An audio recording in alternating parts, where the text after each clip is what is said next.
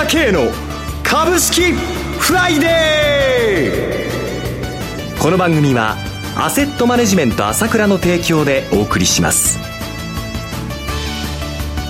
皆さんおはようございますアシスタントの浜田節子です朝倉慶の株式フライデー。パーソナリティは、アセットマネジメント朝倉代表取締役で、経済アナリストの朝倉慶さんです。朝倉さんおはようございます。おはようございます。よろしくお願いいたします。そして毎月第3金曜日は、個別銘柄スペシャルのゲストといたしまして、経済評論家の山本伸さんをお迎えしてお送りします。山本さんおはようございます。おはようございます。よろしくお願いいたします。どうぞ。さて、今週は過去金融政策、アメリカ、ヨーロッパありましたけれども、そうですね、はい、今日の ECB の政策会合ではね、はい、まあ予想通り、えー、まあ、まあ FRB も予想通りなんですけども、えー、まああ、大きなことはなかったわけですけども、はい、まあ市場が今まで思ってた通りですけれども、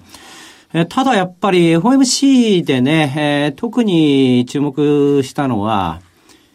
まあ、成長率、2.1%から2.5%に引き上げて、えー、失業率の方ね、4.1%から3.9%ってことで、もうこれ、アメリカ経済本当にいいわけですよね。はい、それだからまああ、改めてということで、そういうふうに情報修正なんですけれども、はい、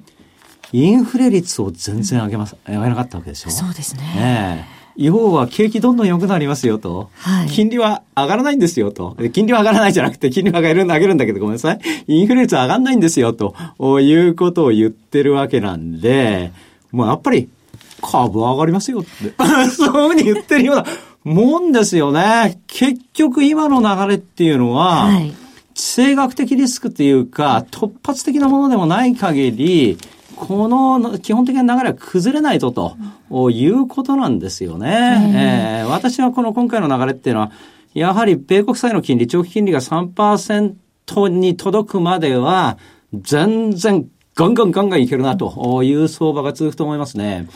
で、もちろん日本の方もね、なんだかんだ言いながらそれに追随していくんですよ。うん、まあちょっと今ね、まあちょっともたついてて、外国人投資家もあんまり上は買ってこないんだけども、まあそれは上げピッチが早かっただけの挑戦にしか過ぎなくて、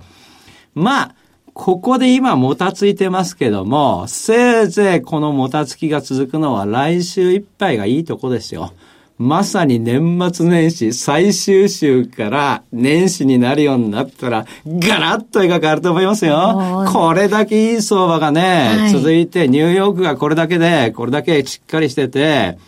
このまま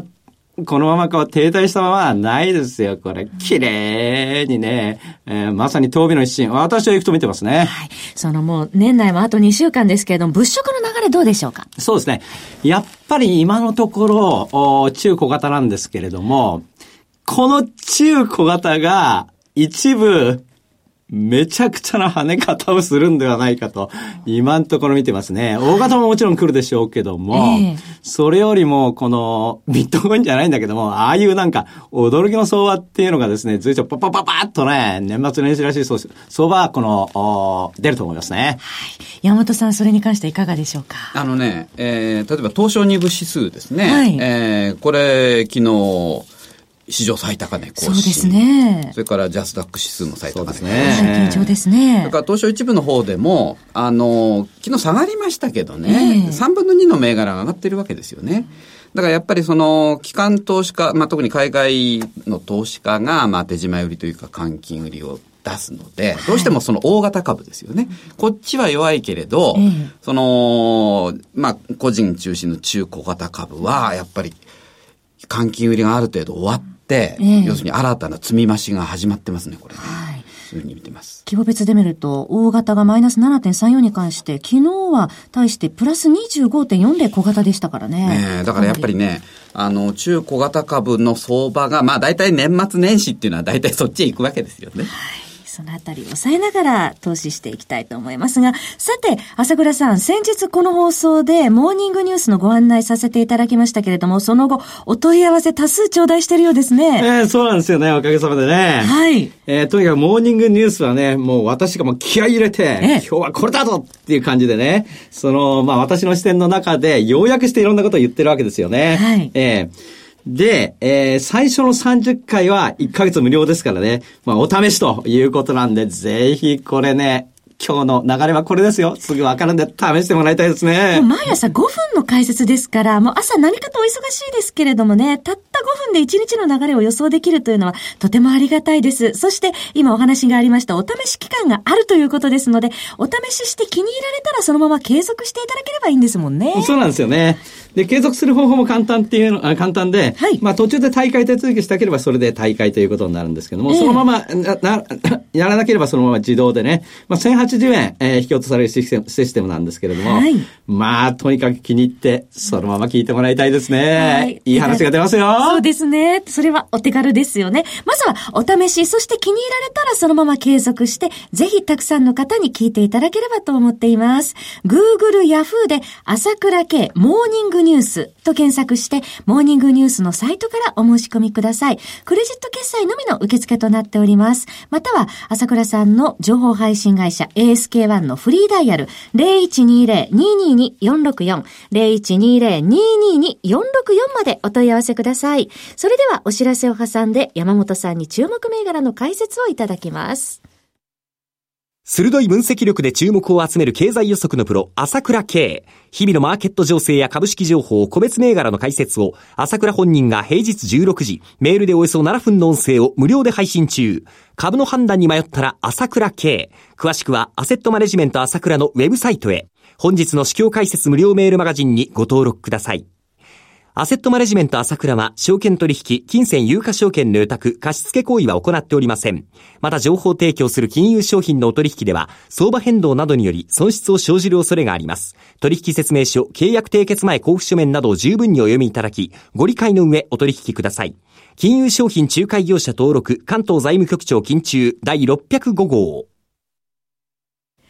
それではここからは山本さんに注目されている銘柄を伺っていきたいと思いますが、まずは年末までの見通し教えていただけますか？はい。あのー、まあ、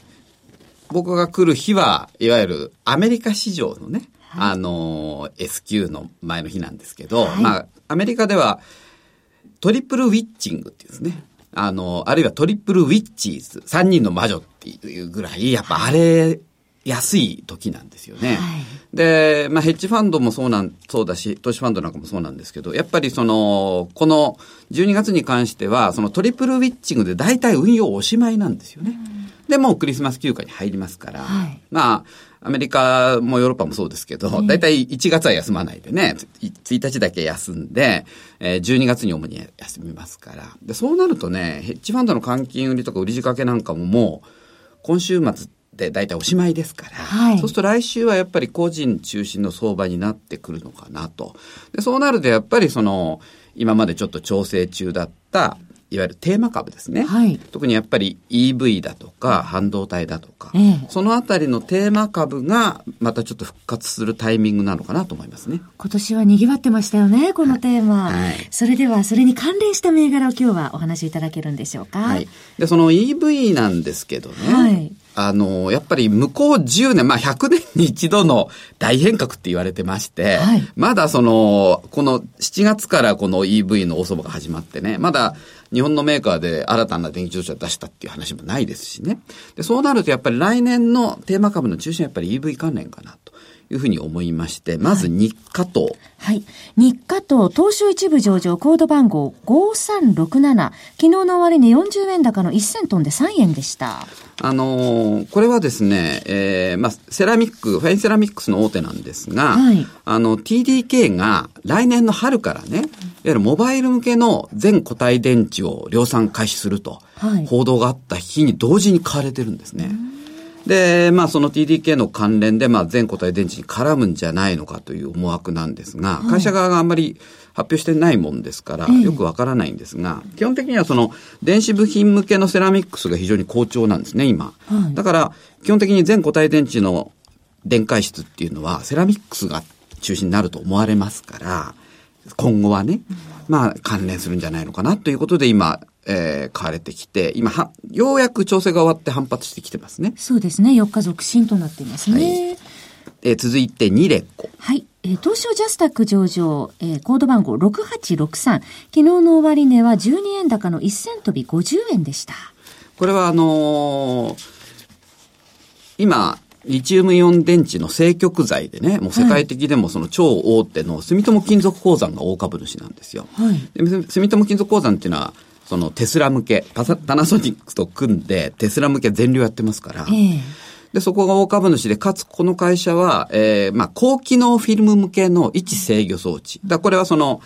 いわゆるその正極材をやっぱ高機能フィルムで挟みますから、それの一決め装置の大手なんですね。うん、ちょっとこれまあ小型株ですけど、えー、PBR も0.6倍、7倍ぐらいですから、かなりの割安株と言えるでしょうね。はい。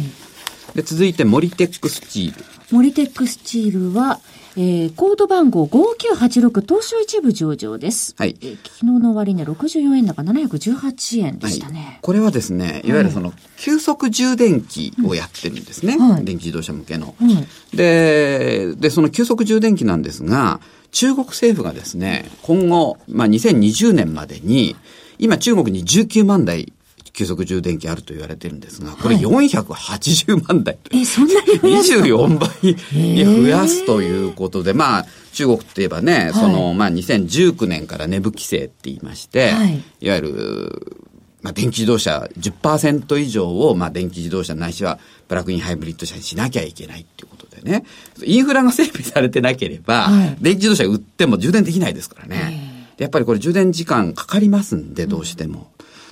まあちょっと昨日実はモリテックスかなり買われてましてね。そうですね。で、同じ材料で菊水電子工業。はい。えー、東証ジャスタック上場コード番号6912昨日の終値94円高1銭飛び59円でした。はい。まあ両方ともちょっと跳ねてるんですが、実は両方とも結構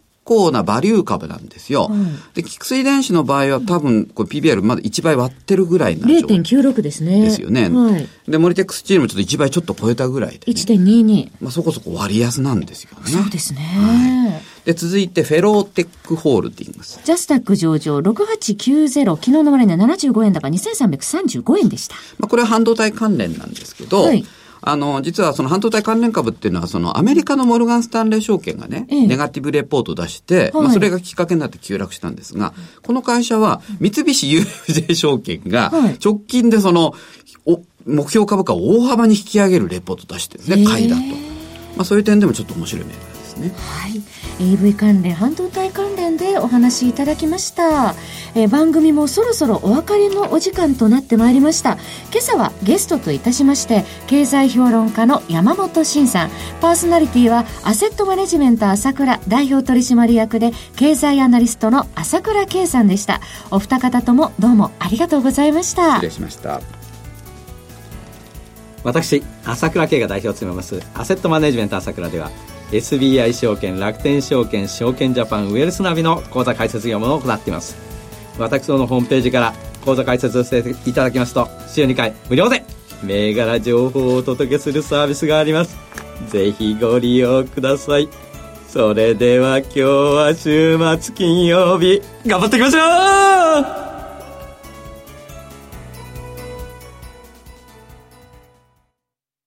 この番組はアセットマネジメント朝倉の提供でお送りしました。最終的な投資判断は皆様ご自身でなさってください。